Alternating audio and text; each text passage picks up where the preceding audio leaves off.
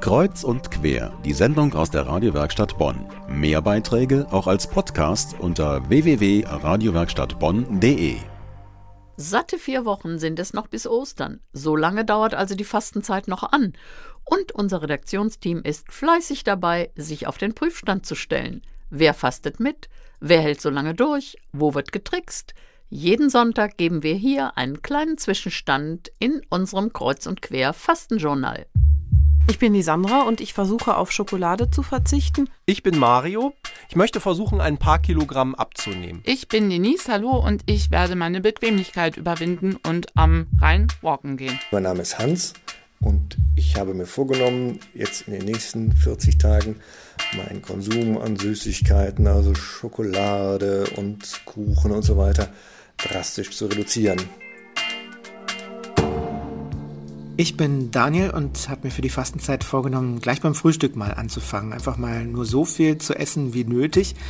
Also nicht endlos Toastbrote und noch ein Ei und noch einen O-Saft draufzuschütten, sondern einfach mal nur einen Kaffee zu trinken und ein Müsli, das vorportioniert ist. Also nicht zu groß und nicht zu klein. Problem ist nur, ziemlich parallel zu diesem Vorhaben hatte ich mir vorgenommen, auch auf traditionelle Kuhmilch zu verzichten. Jetzt habe ich mittlerweile schon diverse Ersatzprodukte durch. Mandelmilch, Reismilch, Sojamilch, Hafermilch, das komplette Programm.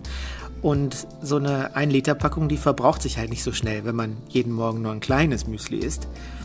Auf der anderen Seite soll man die Milchersatzprodukte aber innerhalb von drei bis vier Tagen aufbrauchen. Und deswegen stecke ich jetzt in der Zwickmühle. Entweder abgelaufene Milch wegkippen oder aber mehr Milch pro Mahlzeit verbrauchen. Also die Müsli-Portion auch wieder vergrößern. Bislang habe ich da ehrlich gesagt mit der größeren Müsli-Portion versucht, das Problem zu lösen. Aber die nächsten Wochen versuche ich auf jeden Fall mal tagsüber mehr selber zu kochen und dabei könnte ich dann ja auch die übrig gebliebene Hafermilch zum Beispiel schneller verbrauchen. Also ich bleibe dran.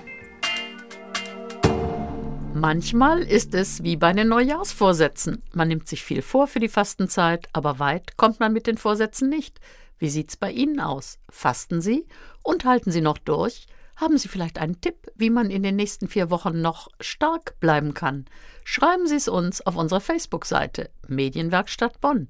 Gemeinsam zu fasten macht bestimmt mehr Spaß, als alles nur mit sich alleine auszumachen.